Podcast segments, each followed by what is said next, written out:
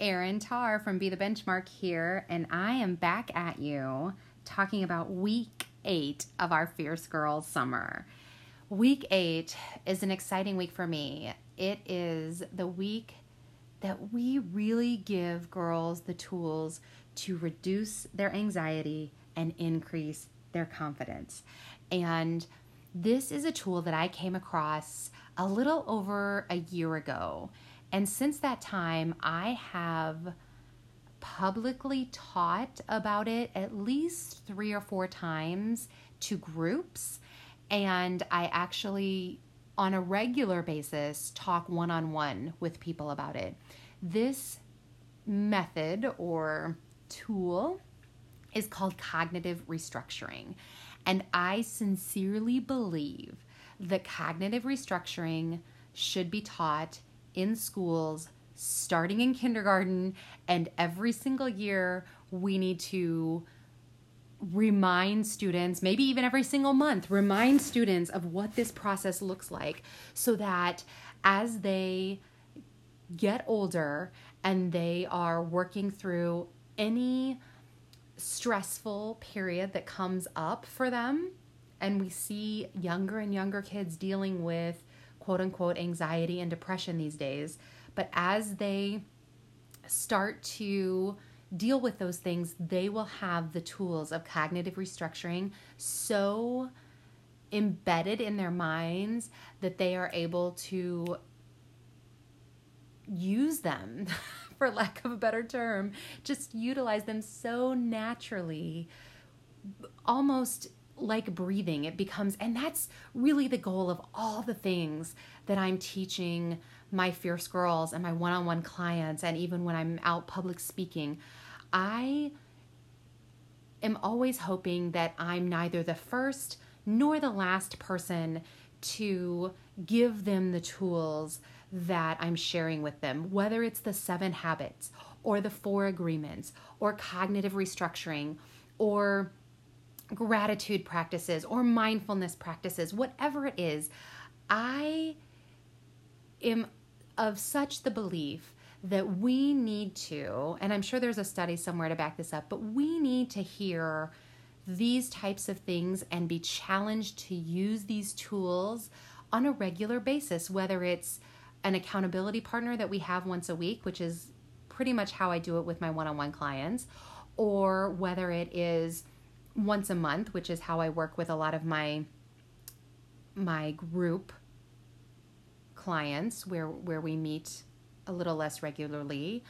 Uh, this is why I read personal development books. So I have a whole Audible playlist of personal development books, many of which say very much the same things, but they're by different authors from different time periods. Some, you know, over a hundred years ago, some less than 100 days ago and they have very much the same things and this, the same themes and the same uh, what is now popular to be called a life hack. These are all things that uh, they're not the whole saying there's nothing new under the sun in many ways that's very true.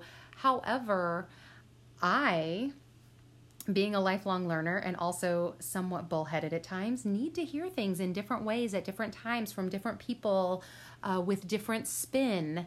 And some things really hit with me. And I think sometimes I'm able to implement a tool at a certain point in my life because I've heard it three or four times. And the first three or four times I heard it, I had a knowledge of the information, like it sunk into my head that yes, that's a good idea, or that's something I should do, or that's uh, practical advice.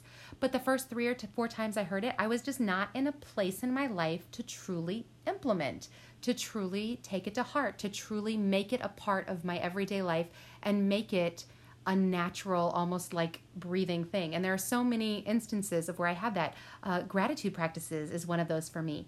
Uh, practicing gratitude for me now is very much like breathing. I can return to joy is what I have come to refer to it as, and that's a Gabby Bernstein uh, quote.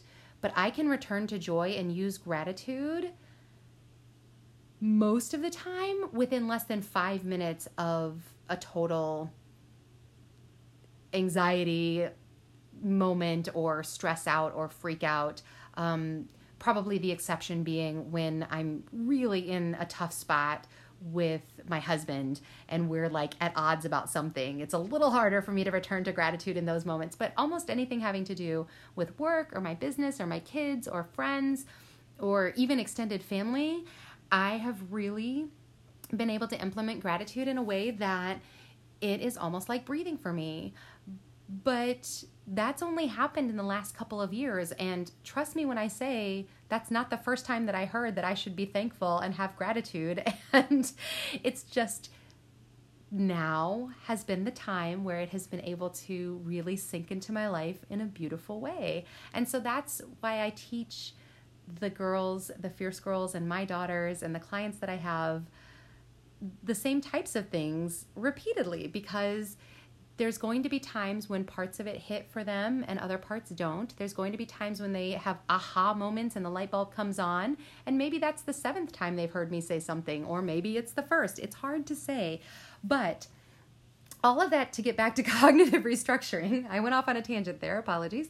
But to get back to cognitive restructuring, there are specific steps in cognitive restructuring, and I'm going to go over them with you right now. And I'm saying these for memory, which because I've taught them enough times, uh, but forgive me if I pause a little bit because I need to um, I need to think through the steps just a little bit because it is not like breathing to me yet. I've been working on this for a year.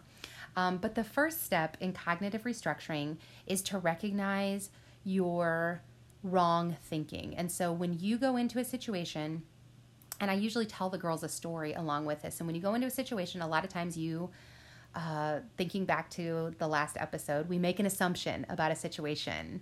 And so the first step is to just recognize that we've made an assumption. Um, and then the second step is to recognize what action we took based on that assumption. So, a lot of times when we make an assumption, when we have that wrong thinking, we will also then create an action of ourselves based on that wrong thinking or based on that assumption. So that's step number two. Just recognizing and identifying. I made an assumption. I was thinking in the wrong way, and then I acted in the wrong way based on the assumption that I made. So those are the first two things. The third thing is to check in with your emotions. And when I talk to the girls about this, uh, we talk a lot about what the basic emotions are and then what the deeper emotions are. Because a lot of times when you ask a girl how they're feeling, it's very popular right now to say, I'm anxious, I have anxiety, I'm depressed, I am have depression, those types of things. When there's such a larger myriad of things they could be feeling, but we don't talk enough about emotions and about what they look like and what they feel like. So there's jealousy, there's insecurity, there's shame, there's embarrassment, there's all these other feelings that, and so I literally give them this huge, colorful, um, what I call wheel of emotions, so that they can really look and see, like, wow, there are so many words to describe how I'm feeling. And if I really sat and looked at these words, I bet I could come up with a much more accurate phrase than angry, mad, sad, anxious, or depressed.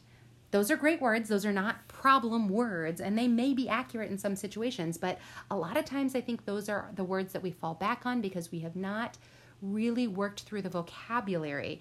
And Brene Brown actually has a list on her website of if you want to be emotionally intelligent, you need to be able to recognize these 21, I think it's 21, um, emotions both in yourselves in yourself and in others to really be emotionally literate. So that's some, an interesting resource that you might want to check out um, to talk about emotions. So back to cognitive restructuring. Number one, recognize the assumption that you've made. Number two, recognize what action you took that was probably not the best action based on the assumption that you had. Three, recognize your emotion. Four, check in with your body. So, what actually ends up happening is that many girls skip one, two, and three, and they run straight to number four. My stomach hurts, my head hurts. I don't feel well. And as adults, because that's what they're telling us, we're often responding to what their body is saying because legitimately their stomach hurts or legitimately their head hurts or um, what other types of sometimes we get really jittery and anxious like that's that's my body response nine times out of ten when i start to get stressed out my stomach kind of clenches up and i get a little um, like i feel twitchy for lack of a better word. um, but again, when I'm talking about this, I give the girls a whole list of like ways that your body could respond. Um, sometimes your throat gets sore, or your mouth gets dry, or your mouth gets really slobbery, or um, your eyes start to itch, or there's any number of things that this is your body's response uh, to that fight or flight. Uh, recognition, but we often respond instead of responding to the emotion and the action and the assumption, we respond just to what's happening in the body. So if we've gone through steps one, two, and three first, and then we recognize that what's happening in our body is in direct relationship to the first three things that we did, then we have the opportunity to actually go to step five and look at the facts of the situation and really take the emotion out, take the body feelings out of it for a moment and look at the facts of the situation and just what is truly actually happening in that moment. And then once we've recognized the facts, then we can change our thinking and change our action. So recognize the facts, then evaluate how we really could be thinking about the situation, and then really take the action that is wise based on the facts of the situation, not our assumptions about the situation. And uh, as we go through that process, it takes some time. You know, I I think as we get further along in practicing it, and as we role play, so we do a lot of that in the Fierce Girls. Um, in the Fierce Girls programs, we do a lot of role playing so that the girls can have words, like legitimate words and tools to think about when they confront those situations. Because a lot of times, and I remember this in my education classes, for those of you that don't know, my background is in secondary education.